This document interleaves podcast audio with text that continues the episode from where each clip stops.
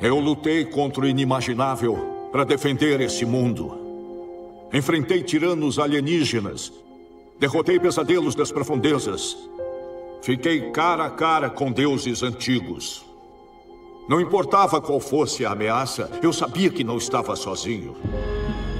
Hoje nós perdemos titãs, protetores, heróis. E ficamos nos perguntando: quem vai nos salvar agora? Eu vou.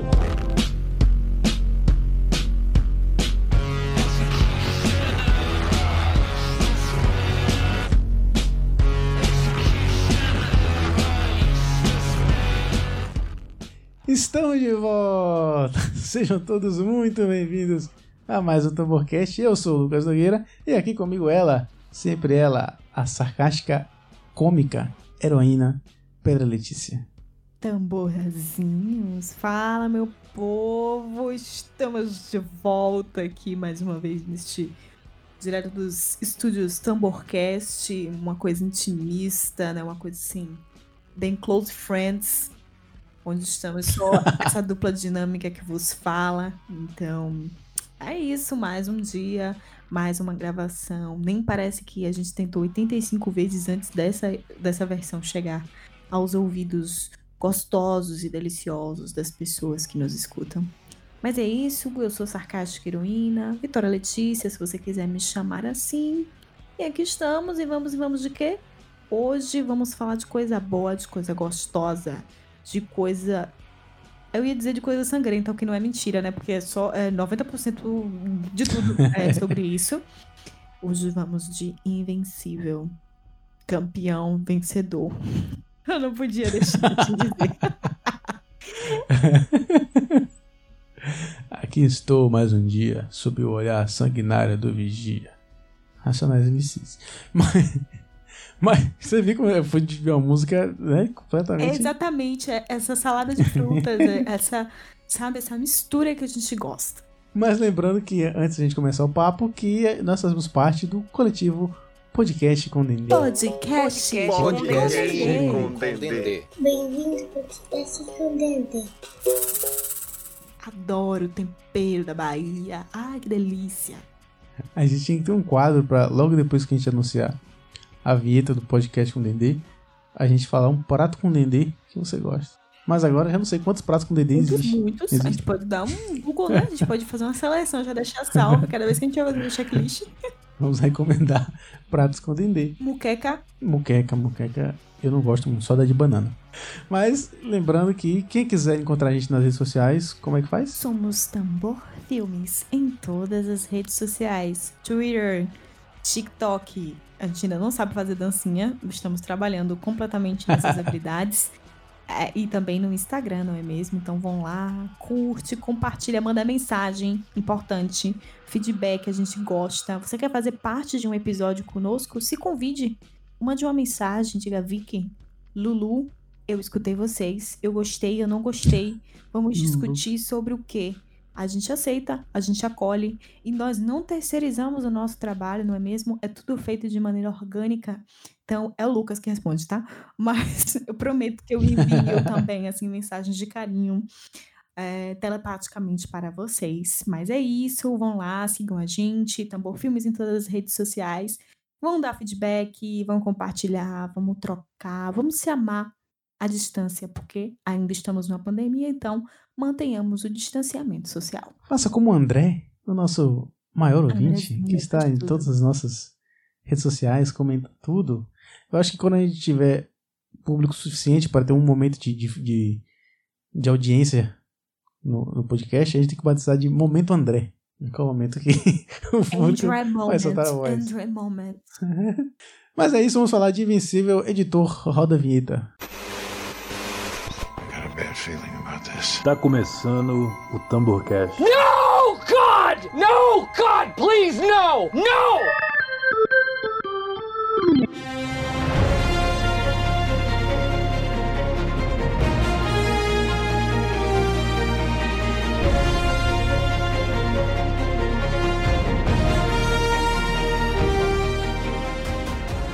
Invencível, uma série baseada no quadrinho de Robert Kirkman.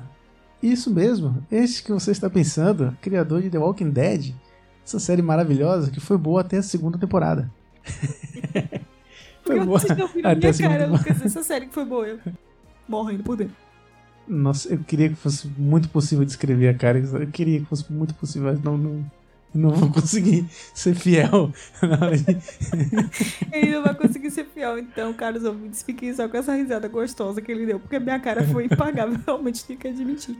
Como eu falando, a série do Robert Kickman, inspirada no quadrinho do Robert Kickman, que escreve alguns episódios aqui, é produtor inclusive. Uma curiosidade aqui pro amigo ouvinte, amigo ouvinte é tão rádio AM, né? Um programa de rádio de agricultura 6 horas da manhã. Amigo ouvinte, você aí que está a melhor ração para o, o, o Nelore é a ração. Só uma coisa de qualidade aqui, caraca, muito bom. Supipa, pra, não, pra manter o tom da coisa. Eu, cre... eu cresci no Rádio AM, então é uma referência muito, muito forte. Mas enfim. Muito visceral, vou... eu gostei, continua, mantém. É parte de mim, a Rádio AM é parte de mim. Mas voltando aqui pro Tumblecast, uma curiosidade é que essa série é produzida também né, por Seth Rogen. Seth Rogen, ele que agora não quer mais ser amigo de James Franco, depois de James Franco ser acusado de assédio e de outra cacetada de coisa, ele falou: Não quero mais ser amigo desse cara, não, nunca mais farei nada com ele. Mas já tem Olha alguma aí. coisa pronta deles recente aí pra ser lançado, não tem? Ou eu tô doida? Sinceramente, eu não faço ah, ideia. Eu, eu acho eu que eu vi como, isso e ele deu essa declaração, então assim. Eu vou confiar no seu, no seu não, cérebro. Só foi coerente. Porque eu não. Eu realmente não sei. O Seth Rogen, que é a terceira adaptação de quadrinhos que ele produz. Né? Ele produziu. Ele produziu Preacher. Ele é um dos produtores de The Boys. Inclusive, ele participa de The Boys, né? Tem um episódio que ele aparece como ele mesmo, que ele vai dirigir um filme de um dos personagens lá. The Boys e aqui também. E ele vai ser o produtor principal do filme de Invencível. Que o Robert Kirkman falou que vai ser uma história completamente diferente. E aí eu pergunto para você, Vitória, e para você, caro amigo tamborzinho, caro André, existe necessidade de um filme contando uma história diferente de Invencível? Que Fico me perguntando. Assim, pra que a gente sabe? Capitalismo, produzir dinheiro, aquela coisa, né? Todo mundo sai no lucro. Mas assim, tá, eu tô sentindo que tá rolando uma onda, assim, recente dessas coisas, né? É, não sei se foi você que me mandou, ou foi João que me mandou. Alguém me mandou alguma coisa de tipo, Elizabeth Olsen e outra atriz vão produzir, vão fazer a mesma personagem em produções diferentes. Ah, foi você. A sim, é um filme, uma série? Não, as duas é uma série, mas cada uma é de um, de um streaming aí diferente. Eu falei, sim. Qual é tudo esse negócio produzido pra rolar comparação? Claro que vai ter isso, né? Mas eu fico pensando, vai ser uma história completamente diferente? Qual é o intuito disso? Sei, posso ser que a gente se surpreenda, mas é, o filme do Invencível vai ser live action ou vai ser animação? Vai ser live action. Então, amigo. Que aliás, o Steve 1 continua sendo o melhor candidato para ser o, Invencível. O, o Steve 1, ah, sim, sim. que faz a dupla Invencível. Sim. Porque ele, asiático, tem um dor de parecer jovem eternamente, né? Então, cabe aí perfeitamente. Mas eu já vi muito cast, fancast, colocando aquele menino que faz o. Esqueci o nome dele. Faz o Mutano na série do Titãs. Também não vou lembrar o nome dele aqui agora. Mas como eu não, não, eu não lembro. Não li os quadrinhos e tal, assim, nem vou poder fazer aquele negócio aqui, né? Construa o seu cast. É, como foi que você imaginou o personagem? Mas se bem que no quadrinho tá ali impresso, mas assim, um ator, né? Uma pessoa que, que trouxesse Sim. pro real. Amigo, sinceramente. Mas ele é muito parecido com o do quadrinho. Ah, é. Sim, eu não sei se vai funcionar, não, viu? Tem coisas que eu acho que funciona porque é uma animação, porque traz uma outra visão, tanto literalmente assim, estético. E tem outras coisas. Eu não sei, gente, eu tô de saco cheio de filme de super-herói. Olha, eu não acredito que eu estou nesse ponto da minha vida que eu tô aqui em cast, entendeu? Na minha vida de podcast, eu falo, gente, eu... para, dá um tempo aí que ninguém aguenta mais isso. E assim, tudo fica na mesma fórmula. Então eu não sei, eu acho que a gente pode se surpreender muito, pode pode superar, assim, a qualidade que a gente teve em alguns termos nessa série, como também pode decepcionar. Então, assim, só o tempo nos dirá. Eu não tô achando muito necessário, não. Porque eu, particularmente, não, não fui. Eu assisti a série, mas assim, não é uma coisa que, tipo, nossa, se tivesse sido cancelado nessa temporada, eu ia sentir grande falta no meu coração. Não. Realmente. Inclusive, a gente tava conversando aqui no estúdio Tambor Tambor Studios, em breve e revelaremos a localização, para que você possa mandar seus presentes. O QG é onde vocês vão poder enviar mimos para a nossa caixa postal. Por enquanto ainda não podemos revelar a localização do nosso QG. Mas a gente estava conversando aqui antes e eu estava até comentando que a série começa a se apagar na minha cabeça. É um detalhe curioso. Quando é, estreou, um amigo meu veio comentar, ele veio me indicar. né, Eu já sabia que a série existia, mas ele veio me indicar. E aí eu comentei que eu já tinha lido os quadrinhos. Eu li o começo, pelo menos. Há, mu- sei lá, mil anos atrás. Eu li antigamente The Walking Dead e li o Invencível. Invencível eu esqueci completamente, tal qual eu estou esquecendo agora também. Percebe-se que está esvaindo, né? A memória. Tá se esvaindo exatamente. Mas é uma série muito boa. Inclusive, a gente pode comentar o elenco aqui rapidamente, um elenco maravilhoso da série. Já que a gente já falou do Steven Yeun. Steven Yeun indicado ao Oscar esse ano, melhor ator e dubla. Ele que fez The Walking Dead. Aliás, ele não é o único ex-The Walking Dead na série. Tem um que eu nem sei se ainda tá, que é o Ross Marquand. Ross Marquand. Eu não sei o que ele, o que ele faz em Invencível, não. Não faço a menor ideia do que ele dubla. Vou pesquisar aqui agora, peraí. Nossa, ele dubla muita gente.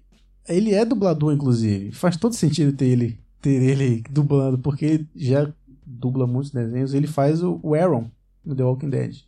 E ele faz, ele faz personagens em American Dad, em Uma Família da Pesada, Frango Robô. Ele foi o Ultron no, desenho, no videogame dos Vingadores. Ele foi o Caveira Vermelha no Vingadores Ultimato, né? Porque o ator do Caveira... Pouca gente sabe disso. Ele é muito conhecido pelas dublagens. Ele consegue imitar muita gente. ele consegue imitar muita gente. E o ator, o, o Hugo Weaving, que fez o Caveira Vermelha no primeiro Capitão América, ele não quis mais. Ele, tem, ele tinha um contrato, se não me engano, pra nove filmes, ou cacetada de filme. Ele só, só aguentou fazer o primeiro. A Marvel, gente boa, como todo mundo sabe que ela é, não quis forçar ele a continuar gravando. E aí chamaram ele e falou: "Ó, Você quer imitar o cara? Então vem aqui imitar ele. E não é o Weaving que tá ali, é, é o Ross Marquand, que inclusive atua, né? Entrega a captura de Quer movimentos. e a captura de movimentos ficou com quem? Ficou com, com o segundo cara aí. Ficou com ele mesmo. É. Então ele, além aí de vir eles aqui imitar maquinaram. o cara, dizer que interpreta também, né, meu anjo? Por que não? Ele As interpretou o cara. Pois é. Agora, por que outro cara... Gente, eu tô aqui, vocês tinham que ver a minha cara de Lucas dando informação. Eu, tipo, sim, gente. E o Ross Marquand, ele, como eu falei, ele faz várias vozes, tem essa capacidade de fazer várias vozes. E no Invencível ele faz vários personagens. Ele faz o Imortal, que morreu cinco vezes na série. Mas se quem morre cinco vezes é quem pode reviver. Então é imortal. É imortal. é imortal. Ele diz Sandy e Ju. Ele fez o Aquarius, que é outro herói. Eu, se não me engano, ele faz aqueles heróis todos lá do- daquela liga, até as mulheres, se não me engano. não, eu não sei, é mentira. Mas ele faz o Aquarius, faz o Biplane, que eu não lembro quem é o Biplane, eu acho que é aquele Batman que surfa, que surfa no ar. Ele dubla o Imortal, dubla o Rude, eu não lembro quem é o Rude, mas ele dubla o Rude. o Lucas entrou no loop, que ele achou que o cara só dublava uma pessoa do nada. Não, a gente quer dizer aqui que uma pessoa dublou várias. Achei Eu tô esperando o momento que eu descobri que ele dublou todo mundo, na muito verdade. bom currículo dele. Os outros só fingiram. O látis dele, o látis dele tá, ó, sensacional. Aí eu acho que ele faz o Rude criança, porque o Rude, na verdade, que interpreta, o Rude é o robô, que é dublado pelo Zachary Quinto. O legal do, do Amazon Prime Video é que, tipo, canção, ator, dublador, se você apertar, né, o seu controlezinho, ou enfim, Uhum. do seu dispositivo, só você subir, você tem o nome e a fotinha, e se você clicar, tem informação, né? Eu sinto falta, fica aqui, uma, um elogio ao Amazon Prime, que não, pra mim, não é um dos mais funcionais aplicativos de streaming, porque você não consegue colocar uma foto no seu avatar. Não tem um outro negócio. Você procura. Você assiste uma coisa, do outro dia, quando você vai procurar o negócio, não tá mais lá. Você fica assim, ou eu não tava assistindo. Um serviço que você não consegue achar as próprias produções originais, Pois eu acho que tem um E problema. se você assinar aquele. se você assinar os canais, né? Dentro do, do Amazon Prime, tipo, eu tenho o Stars Play. Aí você fica tipo, caraca, ah, originais Stars Play. Mas aí depois você fica, originais é um- é um caos, gente. Um caos completo. aqui. Aquele aplicativo é um caos completo. Mas uma coisa que eu acho muito pertinente é isso. De, disso ficar acessível para as pessoas pesquisarem. Ah, quem é que faz é, essa voz? Eu não lembro se os outros são assim. Eu acho que não, né? Eu não lembro de ter. Netflix ou Disney Plus. Globoplay. Eu só vi isso no, no, na- no Amazon Prime. Então, eu acho isso muito bom. A Amazon Prime continue. Acho essencial. E aí, dentre outros dubladores, vamos falar mais rápido, né? Tem o Digimon Russo, o Digimon, Digimon Russon. Digimon Russo, eu não sei pronunciar o nome desse cara, é Digimon. Digimon digitais. Digimon. O Digimon, que faz, ele já fez uma cacetada de filme de herói, né? Guardiões da Galáxia, o Aquaman, o Shazam. Ele fez uma galera aí. E agora dublando Invencível. É bom pra toda essas obra. pessoas tenham assim, né? O currículo especi- é o que que você. Qual é a sua especialidade? É super-heróis. Então, assim. O portfólio tá ao 100%, exatamente. Super herói, isso aqui não. Mas ele tá certo, né? Tem que se manter relevante. Aí a gente tem também, como eu já falei, o Zachary Quinto, né? O Spock, nosso querido Spock. E tem um personagem aqui específico que eu vou deixar por último, porque a gente já engatilha no, pra falar do personagem. A gente tem a Gillian Jacobs fazendo a Ivy Atômica. Gillian Jacobs de Community e do Ivy filme que, Atômica, que faz Vicky adora. Eu adoro essa. Eu, é minha personagem favorita, só isso que eu queria dizer. Eu também teve um momento que eu tava pensando, nossa, eu estou apaixonado por uma, por uma personagem Dá um pânico, né? Você fica tipo assim, isso Que é possível? A gente pode crushar uma animação. O, o que está... Mas eu tava gravando o Dreamcast com as meninas e eu falei que a Elsa é a minha crush de animação. E eu falei, se é possível, eh, se ela dissesse, e aí, vamos ser amigas, eu diria sim, vamos ser muitas amigas. Voltando, recapitulando. Poxa, então também fiquei assim, será que é possível crushar uma animação? Nossa, acho que estou apaixonada. O menino principal, o que tem a ver? Porque Invencível, tu é um cara muito chato, me fica logo a reflexão, tá ligado? Dando logo a real, muito chato. Eu falei, meu Deus, alguém. Ah, mas é um adolescente. É, a gente Adolescente vai falar disso, chato. mas assim, não Atômica- sensacional, entendeu? Assim, o tom de rosa da sua roupa, minha amiga. O que faltou mesmo foi que é que fosse uma calça, uma coisa assim mais, mais coerente, uma coisa mais, é, como é que se diz, plausível de ser possível numa luta entre alienígenas, mas cômodo pra você. Ainda achei que deram uma sexualizada demais na, na vestimenta dela. Eu, eu problematizo demais isso aí. E tem o, o símbolo dela, que é um. Que fizeram errado no desenho, né? Que é o, o símbolo do feminino, com uma com um X em cima, com, tipo, antifeminista. Só que na verdade não é um X, né? Nos quadrinhos, é um, é um símbolo atômico. É Ivy atômica. Então, e no desenho parece que é um X por cima, que permite uma série de interpretações nada a ver com o personagem, até porque não faz nenhum sentido também com o personagem. né? Mas, voltando aqui para os dubladores, a gente já citei o Steve 1, né? Que, que é o protagonista, indicado ao Oscar. Tem o Mahershala Ali, que ganhou o Oscar pelo Moonlight. Fez o Luke Cage também, vai fazer o Blade. E ele faz o Titã, que é uma história até super emocional, né? Meio, meio segunda temporada Luke Cage Netflix, que é um cara que vai derrubar um, um vilão, que é um cara que faz mal lá pro, pro bairro dele, que é empresário e tal, e toma o lugar do cara e falou, agora eu vou ser o sacana. A história mais coerente de todas as histórias que foram contadas pra mim é aquela.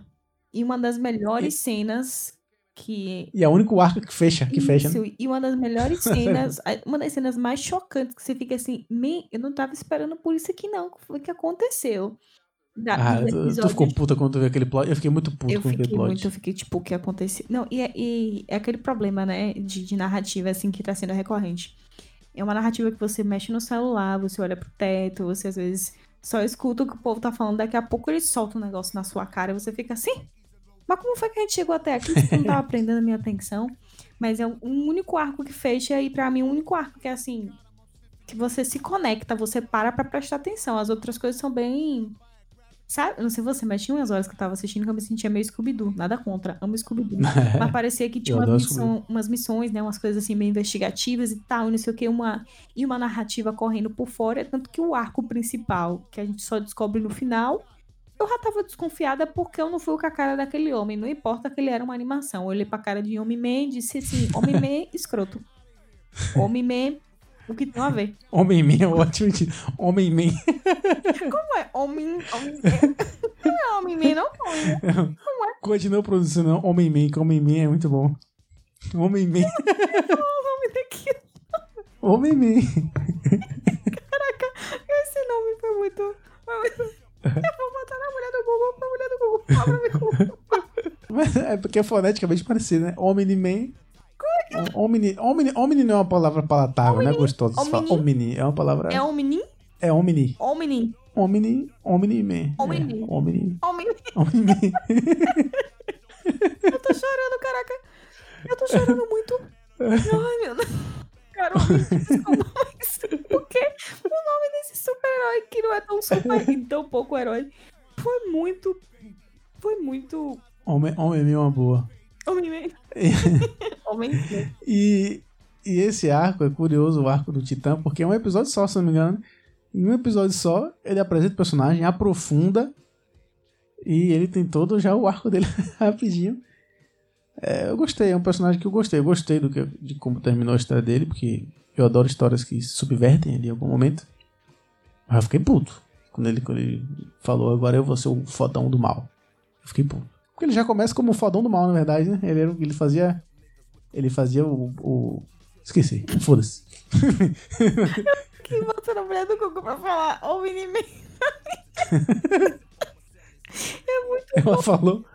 Ela falando. Eu não tô vendo, Ah, não, vou botar. Bota, coloca, coloca aqui, bota na edição, cara. Ela falando, sabe? Olha, em português é o Miniman. I'm the man. Não, em português fica o Miniman. Então eu tava falando certo. O Miniman. É o Mini-Min. O É o Mini-Min, o vilão do Austin Powers.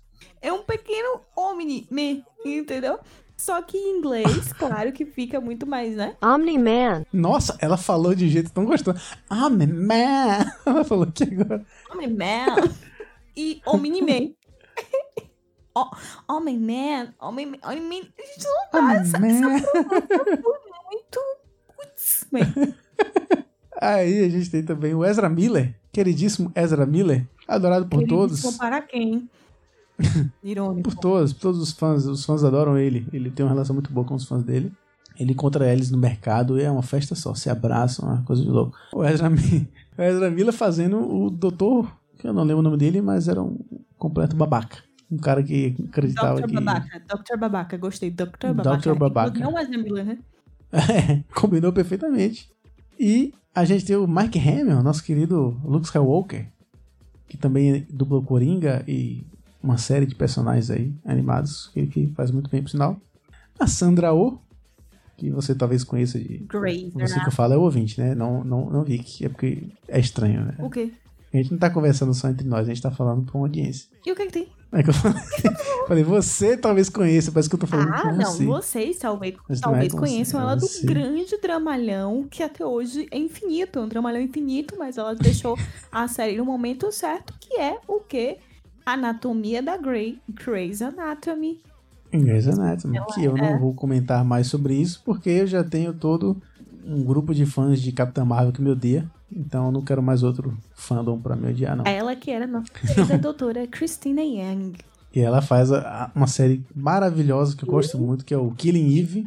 Killing Eve, Killing Eve, que é da, da nossa digníssima... Como é o nome dela? Killing Ivy. A autora? A Não é autora, a criadora. do, de... É a Phoebe Isso, Waller-Bridge. quer dizer a Phoebe, da, a mesma mulher de... É, a Fleabag. de, de Fleabag. Não é ela? Eu já maratonei tudo que ela fez. Ela, ela é maravilhosa. Ela pra mim, ela é, incrível. ela é genial. Todas as séries dela eu já assisti. Inclusive, eu tô muito empolgado pelo próximo 007, que o roteiro é dela. Então, eu tô. A mulher machista ser- maltrata os nossos corações de forma muito sarcástica, né? A gente adora. Killing Eve é muito bom. É muito bom. A gente tem o próprio Seth Rogen interpretando o Alien, que é aquele alien que chega do nada no céu e fica trocando ideia com, com o nosso querido Invencível 90% no espaço. dessa série tudo acontece do nada. É basicamente é voz da cabeça dos roteiristas. É... É muito do nada. A gente tem o Walton Giggins, Walton Goggins, que talvez as pessoas conheçam pelo. Oh, Miniman. Não, o Walton Goggins, que talvez as pessoas podem conhecer. por ser- Ele foi o vilão da Lara Croft. Ele foi o vilão do Homem-Formiga e a Vespa. e ele também fazia um personagem muito maravilhoso. Que aí você pesquisa depois lá no Sons of Anarchy, que é uma das minhas séries favoritas. E quem não gostar tá errado. A gente tem um cast maravilhoso, o melhor cast de todas as dubla dublagens de todos os tempos, que é o Jake Simmons fazendo o Omni-Man. Omni-Man. Oh, Miniman. Omni-Man. Oh, Miniman. Oh, Miniman.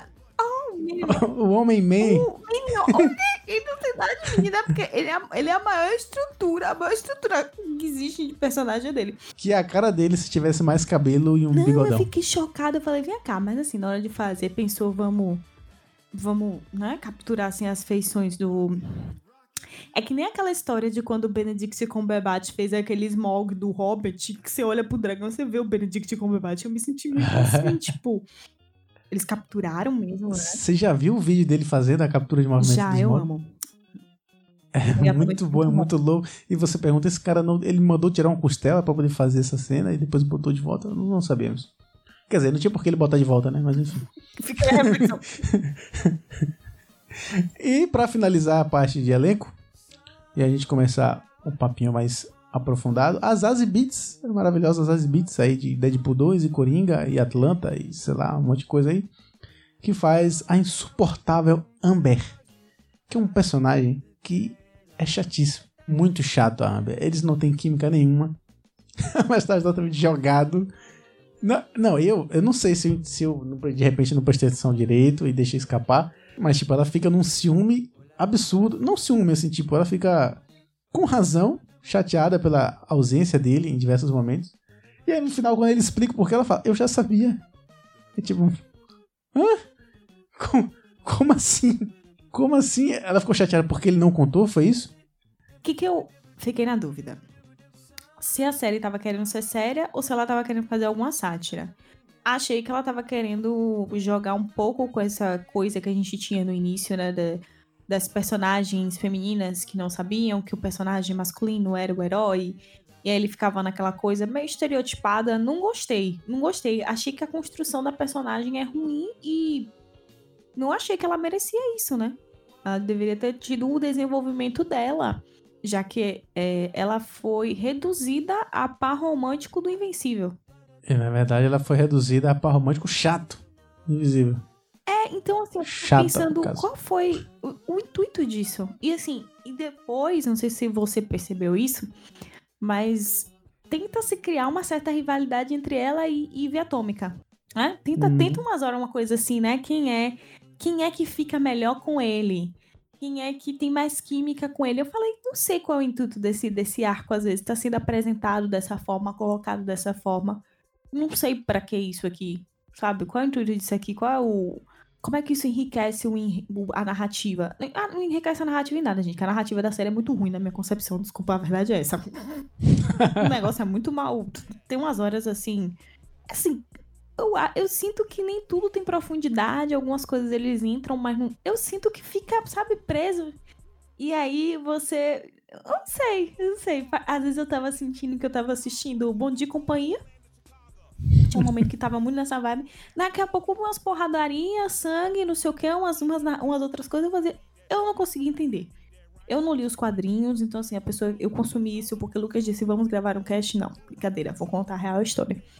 Uma amiga minha me mandou no dia que saiu no Amazon Prime, porque todo mundo, quando fala de heróis, né, quando está próximo a mim, já está habituado que eu vou acabar vendo, vou acabar comentando e tal. E aí eu comecei a assistir. Só que eu, por incrível que pareça, apesar de eu gostar bastante de, de animações, a gente pode encaixar com uma animação, né? Eu tô aqui falando assim, mas Sim. assim, né? Pode. É, apesar de eu gostar bastante, eu sou a louca da Disney, das animações da Disney. Eu não consigo me vincular mais desse jeito com coisa de herói. Não é a mesma coisa que quando eu sentava, quando eu era mais jovem, no almoço pra ver X-Men Evolution, sabe? Não, não é a mesma coisa. Eu, eu não consigo me conectar da mesma forma. Só que tinha horas que eu achava a narrativa muito infantil, no sentido de tipo assim, leve. Você colocava uma coisa ali, algumas problemáticas bem de jornada do herói, que é profundo, mas eles não aprofundavam. Só que depois começou a ficar sanguinário. Começou a ficar uma vibe The Boys. Aí eu falei, eu não tô entendendo. Ah, Vitória, não pode ser as duas. Meu amor, pode ser o que você quiser, entendeu?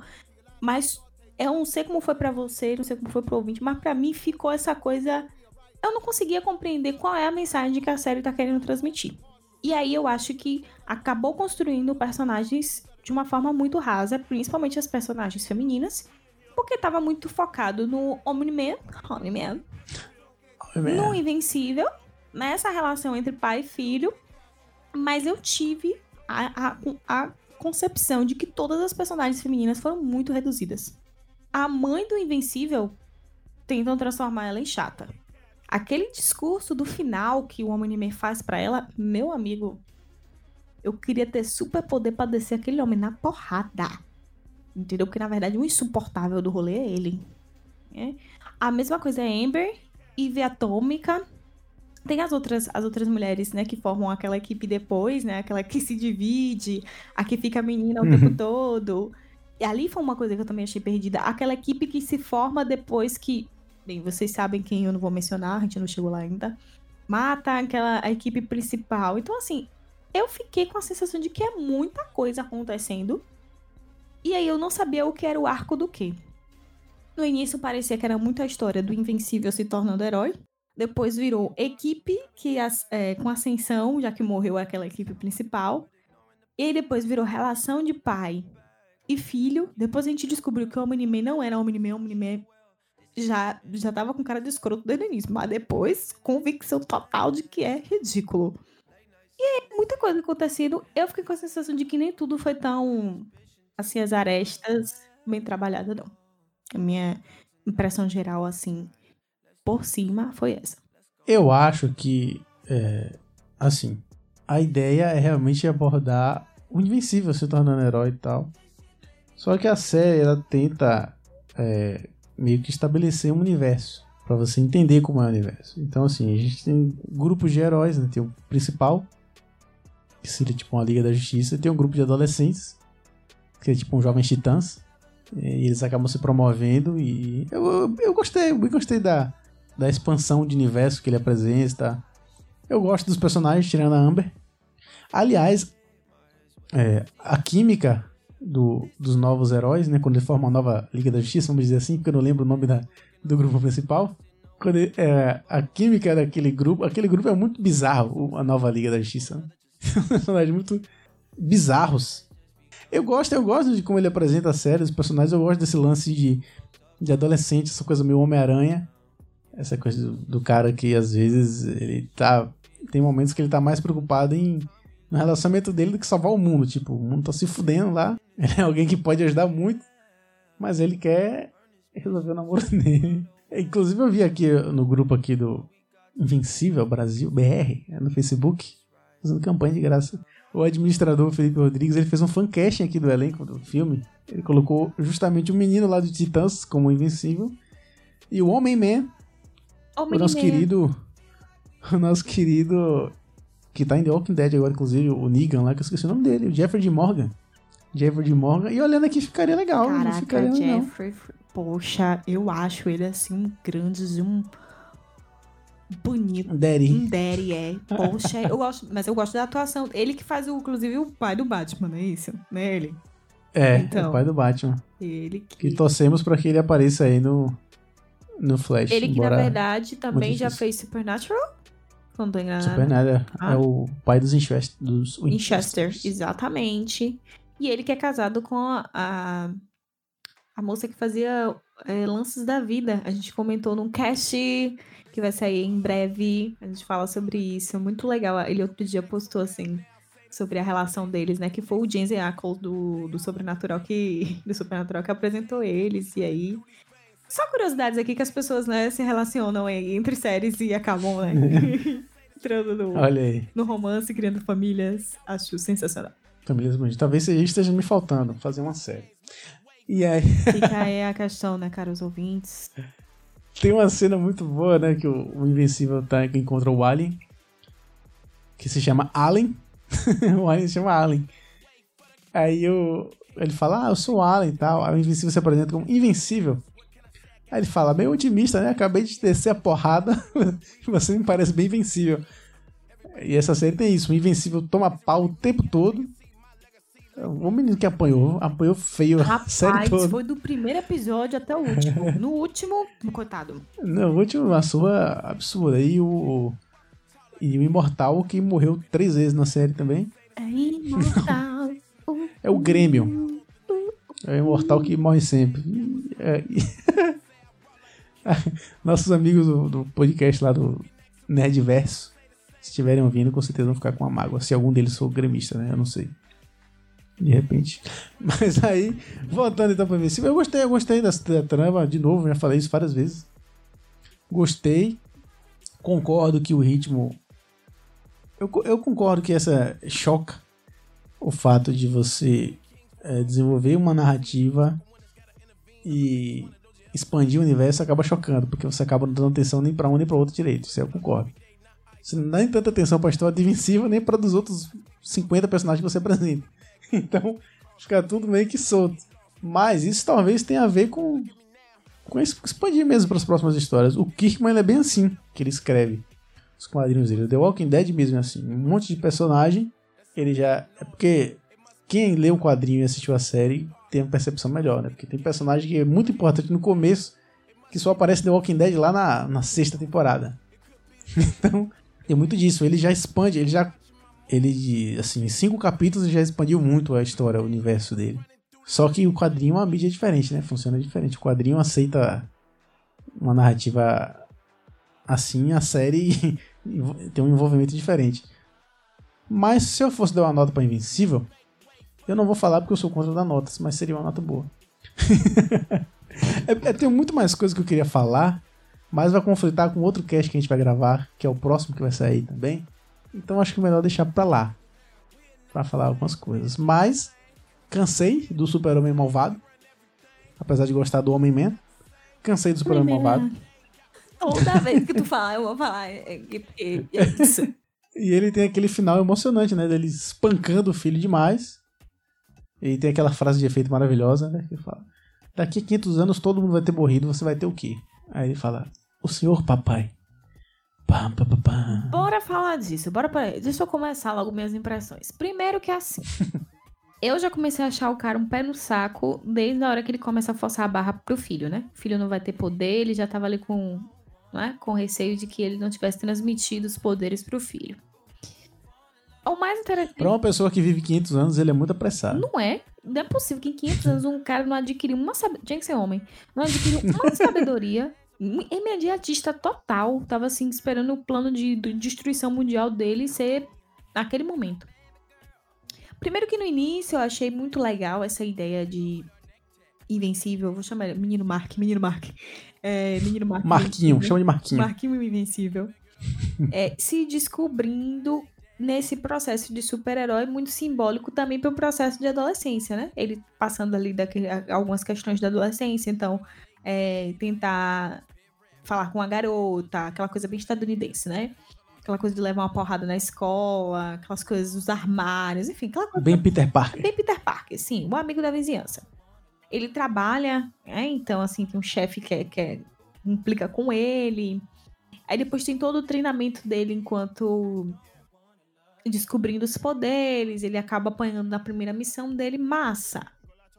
Mas não aprofunda é, tem uma jornada do herói que vai até uma certa parte, assim, né? É, de roteiro uhum. mesmo, não tô falando nem de profundidade psíquica de personagem, não, tô falando de roteiro mesmo. E aí, o que que aconteceu? Naquela hora, do nada, absolutamente ninguém, eu disse ninguém, do nada, um episódio, morreu todo mundo. Eu falei, gente, como foi que morreu todo mundo? Todo mundo tava aqui agora? Todo mundo tava saindo, tinha recebido a missão, morreu todo mundo.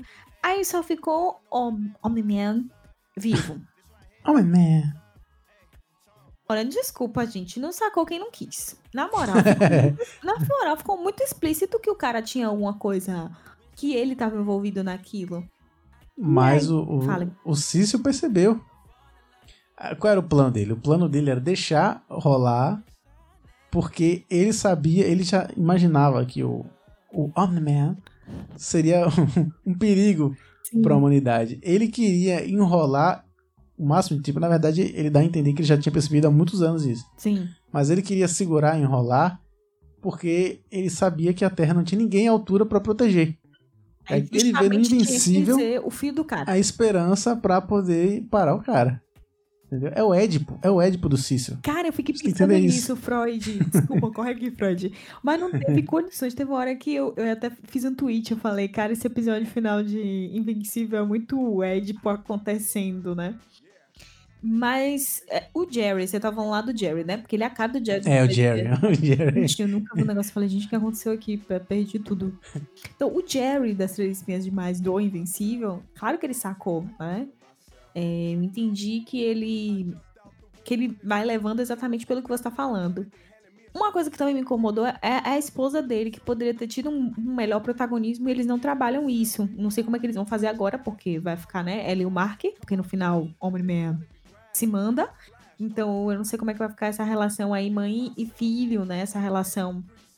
Que é uma coisa interessante que eu, eu acabei percebendo. Tô achando que as últimas narrativas que a gente analisou, os casts que a gente gravou, inclusive Falcão e Soldado Invernal, tá falando sobre consequências de ser super-herói, sabe? Porque, Sim. no caso, é, o menino ficou sem ir pra escola, né? Ela, ela que tinha. Ela ficou. Ela tinha trabalho? Ela tinha um trabalho, não tinha? Ela fazia alguma coisa. Eu acho, eu acho que tinha, não fazer lembro o alguma que era. coisa, não mas fazer alguma coisa.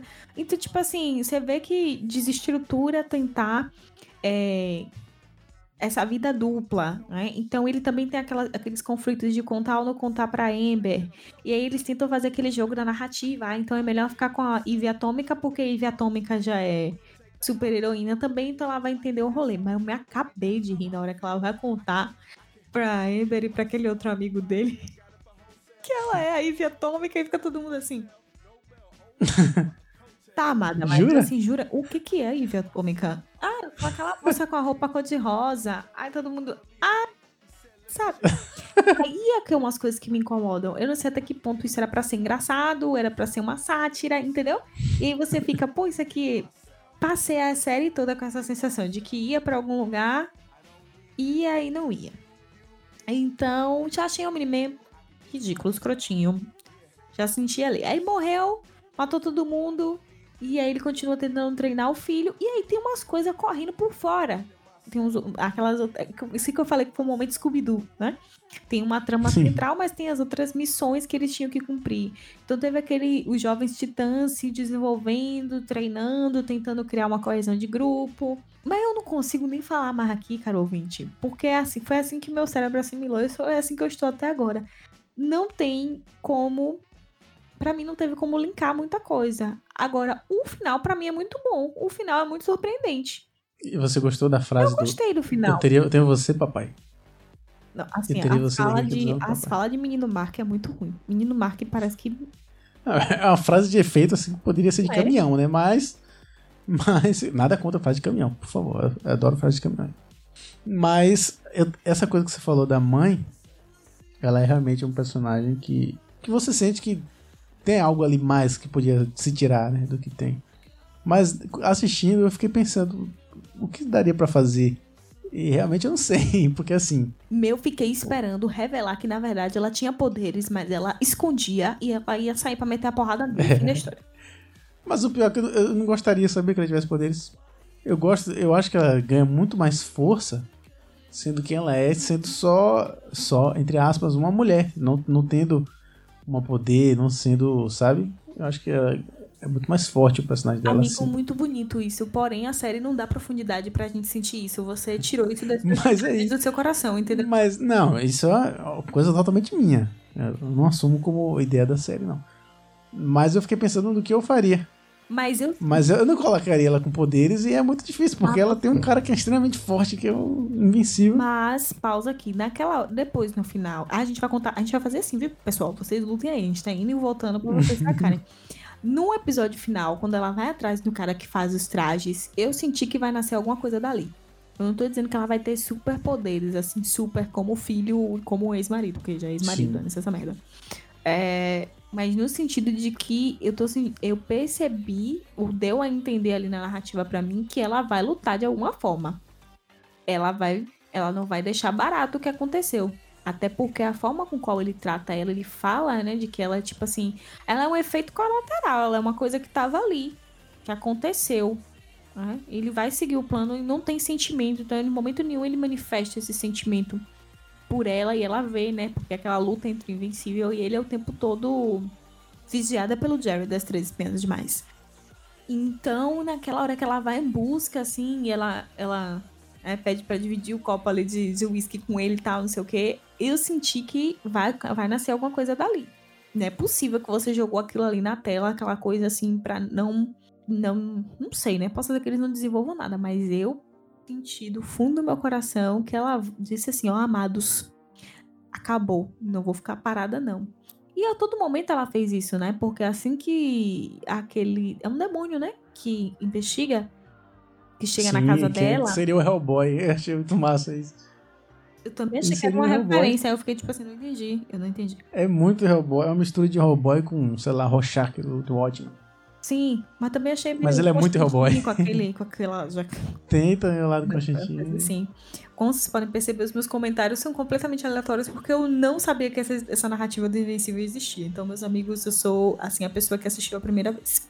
E ali, desde aquela hora que ela começa a, a fazer links, né, a investigar, enfim, etc., é, o, o traje dele, porque que quando ele saiu do hospital ele queria tanto traje, eu acho que dá muita margem pra ver que a personagem realmente não vai ter superpoderes, talvez, é, nesse sentido, mas que ela vai pra luta, sim. Depois de tudo que aconteceu com ela, eu acho nada mais justo, né, do que isso. Quem sabe ela não vai atrás do demônio e faz um pacto e ganha poderes. É, achei que ela ficou muito investigativa, achei que ela ficou muito detetive. Eu falei, vai que ela Essa coisa do detetive, aliás, foi algo que me deixou triste, porque eu achei um personagem, um puta personagem, que parecia que ia ter uma. Assim, novamente, eu não lembro dos quadrinhos, então não- eu não lembro se a mãe dele ganha poderes, e não lembro se o detetive vai ter uma relevância maior futuramente. Até porque eu também não continuei lendo os quadrinhos. Eu li o começo, li uma parte, depois eu parei. Eu nem sei se ainda é publicado. Mas eu fiquei, muito, eu fiquei chateado quando ele morreu. Eu falei, caralho, esse personagem é muito. Parecia que seria um, um cara que no final ia ter uma grande que ia revelar Revelação, tudo. grande né? Parecia que coisa. era ele que ia revelar tudo. Acabou-se, do nada. E até o que ele já investigava, o Cício já sabia. E se eu não me engano, é o próprio Cício que faz o, o feitiço pra ele voltar pro inferno, né? Isso, isso. É, quer dizer, ele sabia que o cara tava certo, o cara tava tentando ajudar e ele mandou o cara de volta pro inferno. Por quê? Qual o sentido disso? Não entendi qual o sentido. Você do- desconfia de. Siso? É Siso? É Siso? Siso. Cício, vamos chamar de Jerry. Ah, Jerry. o Jared das Redes Espiãs demais. Achei assim. Não sei não, viu? Não sei não. Tenho minhas. minhas desconfianças com alguma coisa. ali. ele, ele não é um. Sei lá, não, não- ele não passa confiança, mas. Sei lá. Mas também essa série também não dá pra confiar em ninguém, né? Não, a série você não sabe o que tá acontecendo. Gente, é o completo caos, a energia do caos acontecendo. Entendeu? É Menino Mark, é Eve Atômica, é os jovens titãs deles, é. Ixi, gente, tu é- olha. E aquele, aqueles gêmeos. Ah, Que Sim, os gêmeos são inteligentes e malhados Isso, e e, burros e clonam. E, e fazem clones. e clonam e ressuscitaram o imortal pra morrer de novo. Eu, é, os gêmeos e, e, e aquela relação bizarra do robô que era um velho que se apaixona por uma menina que era uma velha que fica em corpo de que fica mais jovem, Benjamin Button, e ele queria um corpo jovem do cara que ela gostava, que ela era amiga, pra poder se apaixonar por ela. que rolo! Que rolo, meu Deus do céu. Sem comentários, sem comentários. É, é essa, esse é o resumo. Muito bizarro aquilo. Muito, muito bizarro, muito bizarro. Mas era um personagem que eu gostava, até descobri que ele era um, um, um senhor se degen- degenerando e que queria ficar jovem pra poder pegar uma, uma mulher que parece uma criança. Isso é muito bizarro. Mas o robô, antes disso, era um personagem que eu gostava muito, eu achava bem legal. E ele tem algumas coisas importantes, tipo, toda vez que ele encontra alguém que tá sendo é, menosprezado ou alguma coisa assim do tipo, ele fala, ah, eu entendo. Porque, tipo, ah, eu sou um robô, ninguém ninguém me respeita, ninguém trata moral. Só que é, é uma é uma quebra de expectativa absurda que a galera simplesmente ignora. É uma, é uma quebra de expectativa porque as pessoas logo respondem: Ah, você sabe por nenhuma, tem um robô. Tá.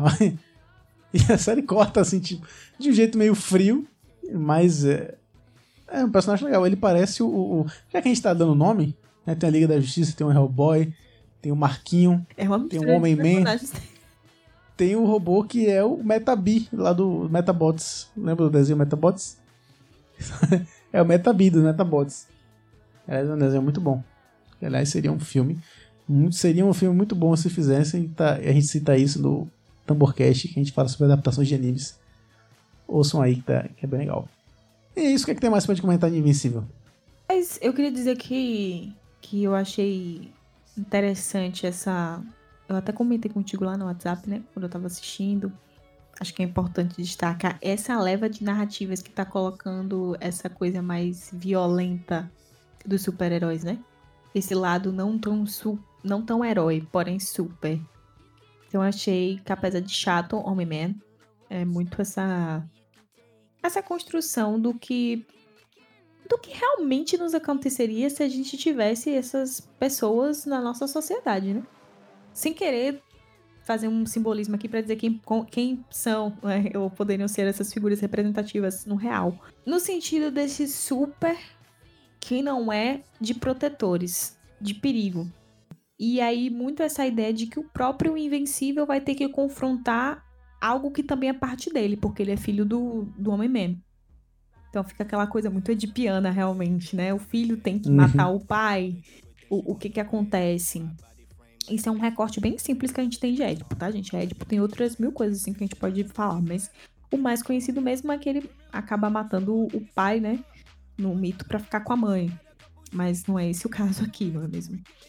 É, mas eu fico pensando o que isso quer dizer sobre esse- esses momentos que a gente tá vivendo, sobre essas coisas, essas narrativas que estão sendo trazidas, porque, como eu falei, a gente teve um grande sucesso de The Boys, a gente teve a treta no, no Snyder Cut, que trouxe um- uma visão mais sombria da própria Liga da Justiça. O que faz- A Amazônia gritando. Caraca, acho que não era mesmo um grito, não. Mas se você quiser inserir sonoramente na trilha sonora, acho que fica melhor do que você vai fazer isso aqui. É, The Boys, mas assim, é isso que eu tô ah, de- delimitando a diferença. The Boys, você sabe que é uma sátira de super-heróis, então você já vai nesse sentido. Invencível, pra mim, ficou ainda meio o que é que vocês estão querendo fazer. Mas no sentido desse arco de colocar uma coisa que, que tem literalmente uma violência, né, gente? Porque por mais que seja uma animação, tinha muito, teve muitas cenas que foram chocantes. Tem muita coisa que devia Uhum. vir um, um aviso. Se você é sensível, por favor, é, atente-se a esse episódio. Porque, por mais que não seja um, é, um live action, você acaba se conectando, você acaba sentindo. Isso, eu quero falar agora, abre parêntese, para tecnicamente, tô, com, tô convivendo demais com o Lucas, mas no sentido de fotografia, aquela coisa e tal, etc. Eu achei que essas cenas ficaram muito viscerais, ficaram muito vívidas para uma coisa que é uma animação. E que, querendo ou não, por ser nessa, nesse formato, existem certas dificuldades, às vezes, de você transmitir alguma coisa como se fosse você no real. Vou colocar aqui no real, que seria um live action, né? Então, isso é o que eu achei interessante, mas fiquei com reflexão do que que tá vindo aí, do que que tá permeando, assim, nosso inconsciente coletivo. Dessa ideia de heróis que não são, que nem a gente tava lendo agora, tão limpinhos, Uhum. é? Muito isso de é, é, o herói também é vilão, o vilão também é herói, existe isso mesmo, isso não é tão bem delimitado. Claro que a gente já vem de uma certa leva, a gente tem alguns personagens e algumas narrativas que apresentam isso, mas eu achei que, que ficou bem, bem interessante isso. E eu fico pensando, já falando assim do final, né, o que vai ser do Invencível? O Invencível ele vai precisar confrontar o pai, ele vai, ele vai assumir, ele não vai assumir esse lugar aqui na Terra, né? Que ele acaba o pai acaba indo embora e ele fica. Então eu fico pensando como é que fica isso aí, se ele vai confrontar ou não, se a gente vai ver um, um salto de maturidade aí na- nas questões dele, né? Já que nesse primeiro momento a gente foi apresentado ao arco dele, a gente foi apresentado ao universo, como você colocou, mas e aí? Será que na segunda, terceira temporada ele vai ter um amadurecimento aí é, dessa relação. Uma coisa que eu não vou curtir muito, que eu acho meio chato, é depois de ter dado o ranço de Omni-Man, Omni-Man, eles querem desfazer o ranço. Que nem eles fizeram, que tentaram fazer lá com o ridículo do, do falso capitão em Falcão e Soldado Invernal. Não me fala qualquer merda, não. Que negócio chato. Ou, ou é ranço ou não é ranço. Você construiu meu ranço e agora... Sabe? Fazer o cara voltar atrás. Não. Eu acho muito interessante colocar esse Superman aí não tão limpinho, né? Porque é, é uma, uma inspiração, querendo ou não, desses, desses super-heróis que foram os primeiros. Que foram os primeiros que Uhum. surgiram, que criaram universos. Então eu fico refletindo nessa leva de heróis que não são tão limpinhos, que realmente. Que vai entrar no outro cast que a gente vai gravar também, né? Dessa coisa do Uhum. mata ou não mata. Porque ali o Invencível também não tinha a mesma força que o pai, mas eu também senti que ele se deixou bater. Exatamente pela própria relação entre pai e filho. É, ele não queria. Minha. Uhum. Eu não queria parar o pai dele, digamos assim. Comentando rapidamente tudo isso que você falou. Desculpa. Eu tenho a resposta do, do, do- do- se o que vai acontecer com o Invencível. Eu tenho a resposta, eu sei. É uma das poucas coisas que eu lembro dos quadrinhos. Olha aí. Mas eu não vou falar aqui. Obviamente, não vou Homem. falar. Mas eu tenho a Homem. resposta. Ó o Miniman. Desculpa, gente. Vai, continua. Mas o Invencível, assim, é realmente bem visceral. E as obras do Robert Kirkman, as adaptações, geralmente chocam tanto, os quadrinhos são bem chocantes, né? Ele tem uma tara por olhos bugalhando. Tem aquela cena do Homem-Man matando o Imortal, estourando o olho dele. E ele fez isso também com o Glenn, que era o Invencível, né? Que atual, o Steven Yeun, o Glenn do The Walking Dead. Naquele episódio que, aliás, eu gostei, mas foi polêmico, porque acharam muito violento e tal, não sei o quê. Aquele episódio que o Negan aparece e, e mata o Glenn com a Lucille. E o olho dele fica para fora tal, enfim. Que é uma coisa que o, o Kirkman adora, ele tem tesão nesse tipo de coisa. Ele é, ele é uma espécie de Armie Hammer. enfim, então assim, ele sempre coloca isso, mas essa coisa do que você tava falando que você não sabia o que, que era, porque The Boys era realmente uma, uma crítica. Eu acho que Invencível, uma das coisas que eu gosto de Invencível, da série, que novamente os quadrinhos eu não lembro muito, a série é que ele não, não foge de ser de herói, como The Boys foge de vez em quando. Por exemplo, é, The Boys fica muito preso em ser uma crítica, então assim, não tem. É, a gente vê os momentos, raros momentos em que os heróis estão sendo como heróis mesmo, como a gente imagina, como a gente vê nos filmes da Marvel, da DC. Mas a maioria a gente vê ele sendo pau no cu o tempo inteiro, né?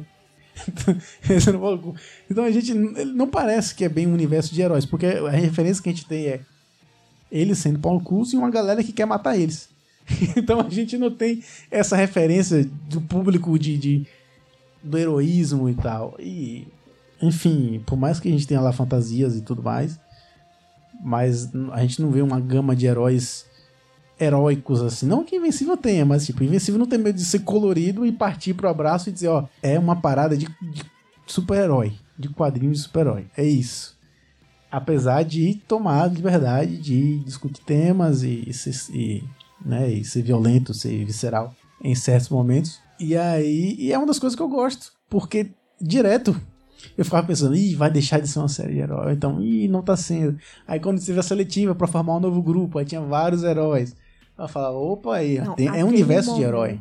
É muito aquela sala de treinamento do X-Men Evolution, que eles treinavam, lembra que tinha várias é. que tinha várias fases que eles tinham que passar lá? Eu lembrei muito daquilo. Então, você tá falando isso só pra eu não perder meu raciocínio. Tinha vários momentos que eu me sentia assim, como eu falei no início, como um desenho, um desenho que é mais leve, sabe? Que uhum. tem essa coisa do herói, você acaba se, se conectando, vira uma coisa que você acaba passando um tempo, mas quase sempre, depois do terceiro episódio diante, você começa a sentir umas coisas que você fica assim, de onde veio isso aqui, sabe? Então... É porque ele dá uns choques, né? De repente o, o Invencível... Na verdade, eu comparo muito com o Homem-Aranha, porque o Invencível, ele acaba sendo muito Homem-Aranha, no sentido de que o Homem-Aranha é o, o, herói talvez mais divertido de todos os que existem, assim, que é mais legal de você ver. Não é o melhor herói para mim, ele tá junto para mim. Ele e o Batman são os meus favoritos. Mas o Batman não é bem um herói, o Batman é um, é um psicopata que, que sai batendo bandido aí de noite. O Homem-Aranha. É um homem branco que, né, não superou o luto dele. Em vez de fazer terapia, ele se vestiu de rico. morcego e rico e foi bater em pessoas. Exatamente. Em vez de, em vez de pagar uma terapia, Exatamente. que ele tem condições. Totais. Muitas condições. Muitas. Ele preferiu sair batendo na galera aí. Mas o Homem-Aranha, o Homem-Aranha é legal, inclusive visualmente, né? Você vê um, um cara vestido de Homem-Aranha na rua, você já fica, que da hora o Homem-Aranha. O Homem-Aranha, ele é muito carismático. Ele é bem legal. E ele tem essa leveza mas nos quadrinhos. Com o menino Mark, não, viu? Não, mas é isso. O, o Homem-Aranha, ele tem aquele lado adolescente que as pessoas se identificam tudo mais. O cara que sofre por amor, enfim, não sei o que. Claro que eu não tô querendo comparar o Invencível com o Homem-Aranha. Não, eu nem tava nervoso, falei, nem não tô sem sei não. Eu acho que não existe nenhum herói que dá pra comparar com o Homem-Aranha. Não, não existe. Nenhum chega nesse quesito de carisma e tal. Nenhum. Apesar de tentarem forçar o Deadpool. Mas não é, não é a mesma coisa, tá bem longe. Risos. Mas o, o Mark Zuckerberg, o Marquinho, ele. o Marquinho, é, o Homem-Aranha, ele tem momentos bem tensos no quadrinho também. Sim. Então, assim, não é um corte duro, um corte bruto, que nem no Invencível, que você tá vendo o cara lá uma hora chorando pela namorada e corta pra ele tomando porrada e quase morrendo ensanguentado. assim, no mesmo episódio, assim, na mesma no mesmo instante, não é, não é nessa pegada, mas assim, eu consigo ver a entrega de Peter Parker dele. De tipo, ó, tem um cara faz, tem um, alienígena aqui tocando terror na cidade, um alienígena que ele já tinha apanhado por alienígena, e o alienígena tá tocando terror, ele falou, ó, foda-se minha namorada, tem que salvar o mundo. Que é uma escolha que o Homem-Aranha faz que ele sofre muito, né? As histórias do Homem-Aranha são muito pessoais nesse sentido, porque ele tem relações muito boas com amigos e família, e ele quebra todas as relações por conta disso. A tia May morre porque ele, né, na guerra civil, ele se revela tal, não sei o quê. Então, assim, ele tem as relações dele e tem muita cena chocante dele. Inclusive no Guerra Civil, é, tem uma cena que o justiceiro acha o corpo dele. Ele todo, ele toma um pau muito louco. Eu não lembro agora quem é que dá essa porrada dele, mas ele toma uma porrada. E aí o justiceiro vai e leva ele pro grupo do pro esconderijo do Capitão América, né? Que é quando ele muda de lado, ele acaba saindo do time Homem de Ferro e indo pro, cap, pro time do Capitão América. E aí ele tem, tem, tem umas cenas bem marcantes e pesadas do Homem-Aranha também. Não nesse nível, mas tem. Então, assim, eu consigo identificar isso, essa, essa, esse heroísmo dele, do invencível. É porque eu acho que às vezes pode ser que a gente fique tão preocupado na discussão, né? Na série, na série tem uma discussão mais é, séria, digamos assim, mais crítica, que a gente acaba, às vezes, meio que. Não tô dizendo que é o seu caso, tá? Tô dizendo que pode ser o meu, inclusive. A gente tão focado que a gente não esquece o, esse nível, né? A questão dos níveis. Tem um nível de crítico e tem um nível de só ser uma série de herói. E a gente deixa passar essa questão. Eu não sei se deu pra entender o que eu falei, porque eu embolei tudo. Eu entendi que, que existem momentos em que a série é completamente despretensiosa. Acho que fica muito nessa vibe que eu falei dessa coisa de parecer um desenho animado que você assistiria meio-dia, né? Quando você era mais jovem. Mas que acaba tendo esse outro lado que é mais adulto pela questão da violência, enfim, das outras questões. Claro. E aí que eu acho que, que dá o seu. Que, que, que encaixa com, seu, com a sua sensação. Porque ela tem realmente essa coisa do heroísmo, mas tem essa corta de forma é, bruta, assim, né? Pra uma coisa mais. Que parece realmente ser uma outra proposta. Assim, eu consigo entender que, é, que, não, que ele não destoa tanto. Eu consigo entender que é uma mesma linha. Tipo, do herói adolescente de desenho animado do SBT de manhã antes de ir pro colégio. E, e o momento que vira uma coisa mais séria. Mas é para mim é totalmente compreensível que é, é um choque quando você muda do nada do menino que tá tendo um relacionamento lá destruído para um menino que tá todo ensanguentado na porrada com o pai. Pois é. E assim, para mim, não tô falando, não falei no momento que a série é ruim, eu gostei de assistir, Sim. mas eu não me conectei com nada. Não sei se era um momento uhum. muito meu, eu não, não consegui. Você não consegue ficar muito muito tempo. Acho que o, o, momento que eu mais fiquei foi exatamente assim, quando começou a aparecer essa questão de que o pai dele não era exatamente só o pai dele e tal, que você começa a ficar sendo chamado para você prestar atenção no que tem por detrás. E realmente, assim, eu repito, estou de saco cheio de super-heróis, meus amigos. Eu decidi que eu estou um pouco saturada com esse movimento de super-heróis. É, eu acho que tem o heroísmo, mas não tem o tipo de heroísmo que eu gosto. Acho que ficou muito nisso. Uhum. E acho que também pelo fato de não ter tido nenhuma personagem feminina que também me capturou nisso, eu não consegui ficar muito envolvida com, com o menino Mark. Como, como você acaba simpatizando, por exemplo, com o Homem-Aranha. Porque se a gente for pensar que tipicamente uhum. talvez os dois representem o arquétipo do inocente, né? Que é aquele que quer conquistar o mundo. Ele chega a beirar um. um, um meu Deus, qual é a palavra que eu quero usar? Ele beira um egoísmo, né? Ele beira uma coisa assim meio soberba. Ele, be, ele beira uma soberba a ponto dele achar que ele é tão invencível que ele vai conseguir, mesmo sem nenhum tipo de treinamento, ir lá e bater no, no alienígena grandão que tá acabando com a cidade, sabe? Que em alguns momentos você acaba dando uma risada, né? Pensando, poxa, otário, tá ligado? Que tu ainda não chegou nesse nível. é, então, mas também tem uma coisa do que dele querer, né? É, eu acho que nessa primeira fase, nessa primeira temporada, dele querer ser o pai dele. E aí a reflexão que vai ficar é que o pai dele não era quem ele imaginava que ele era. Então, quem é uhum. é ele, se não o filho do pai, né? Quem é ele, se não o invencível nessa posição, né? Ele vai ter que se reconstruir como um invencível com outra identidade, com, outro, com outra projeção, de alguma forma, assim, né? É, o espelho que ele tinha saiu da terra. Eu ia dizer caiu por terra, mas no caso saiu da terra, não? Caiu a piada. Mas nesse sentido, né? Por isso que naquela hora ele diz pro Jerry, não, ainda não não tô pronto. Ali você já começa a perceber que ele mudou, ele já tá indo pra uma certa maturidade ali, né? Peraí, eu tenho que seguir. Que é uma coisa que durante a temporada inteira você não vê, porque ele tá sempre indo. Ele tá sempre é. indo, ajudando, ele tá sempre ajudando. E tudo bem, faz muito parte desse início, assim, né? Do momento da jornada do herói, do herói recebendo o chamado, do herói se descobrindo e etc. Mas eu acho que a reflexão vai ficar nisso. Quem é o invencível que no início tava o tempo todo se esperando nesse pai? E agora esse pai não é quem ele imaginava, então o que, que ele vai fazer? Ele não vai ser o Omni-Man pra, pra Terra. Ele vai ser o Invencível. Mas quem é o Invencível? Acho que agora talvez a gente comece a acessar esses, esses, esses e outros desdobramentos, né? Agora, assim, foi uma, foi um- uma maratona que eu fiz, que eu assisti de forma despretensiosa. A gente consegue tirar alguns conteúdos, mas eu não consegui me prender. E aí eu fico, bom, uma opinião minha, uma coisa muito particular minha. Não sei se. Não, é porque eu tô de saco cheio mesmo de super-herói. Tá bom. Tem isso, né? Infelizmente estamos de saco cheio de super-herói. Mas pra você que tá ouvindo e de repente também está de saco cheio de super-herói, eu vou dar uma dica muito boa. Comece cortando as séries da CW. Enfim. Vitória, eu quero lhe perguntar, você sabe a diferença, o que difere The Boys, Invencível e Legado de Júpiter? Não, o que, Lucas? Me conte. Você vai descobrir no próximo Tamborcast. No próximo Tamborcast a gente vai falar mais sobre Invencível. Eu acho que o próximo Tamborcast a gente vai acabar falando menos de Legado de Júpiter e mais de outras coisas do que Legado de Júpiter.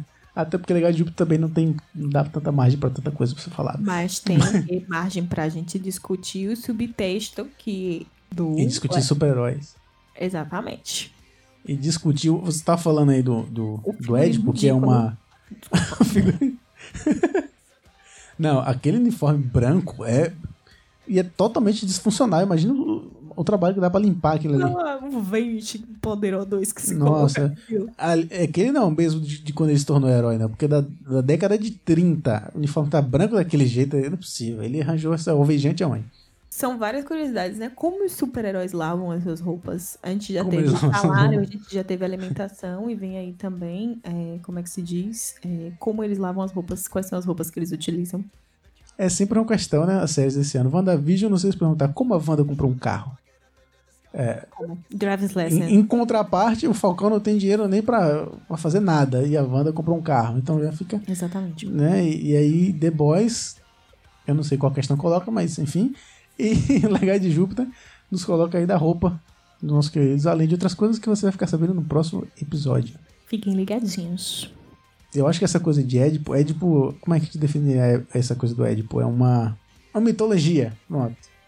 A gente vai debater no próximo episódio a mitologia do Superman. Sim, é a mitologia. É uma mitologia. como- é uma como a gente falou, né? Exato. É. Não à toa é o primeiro super-herói e o maior de todos, goste ou não. A gente é, gosta, simpatiza ou não.